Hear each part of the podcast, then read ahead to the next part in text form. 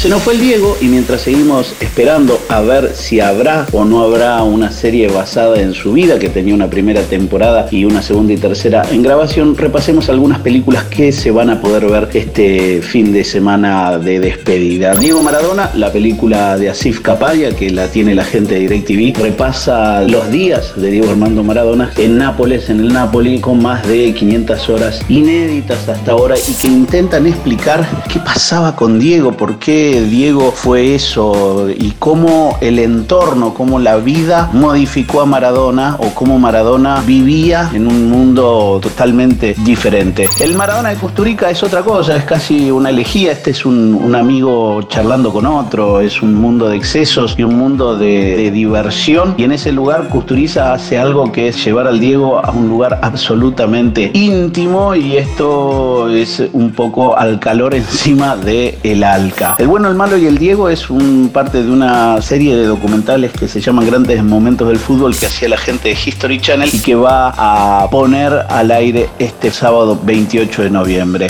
Quizás eh, una película que para muchos no sea tan directamente maradoniana, pero a la vez es absolutamente maradoniana para quien les habla, se llama El Camino de San Diego. Carlos Sorín hace una película donde cuenta la historia de Tati Benítez, un trabajador que vive en Misiones y encuentra un tronco que se parece mucho al Diego cuando levanta la copa en el 86. Decide traerlo en una peregrinación pagana hacia Buenos Aires para acercárselo al Diego. Una película que se traduce mucho en lo que nos producía Maradona a todos nosotros. Y por último, si tienen ganas, si se animan y si quieren ver algo que es bastante interesante a la vez que absolutamente anecdótico, es el paso del Diego por Sinaloa, que se transformó en una serie que se consigue en Netflix. Mi nombre es Horacio Marmolek y esta fue una pastilla de Maradona en el cine y la televisión. Pasaron cosas.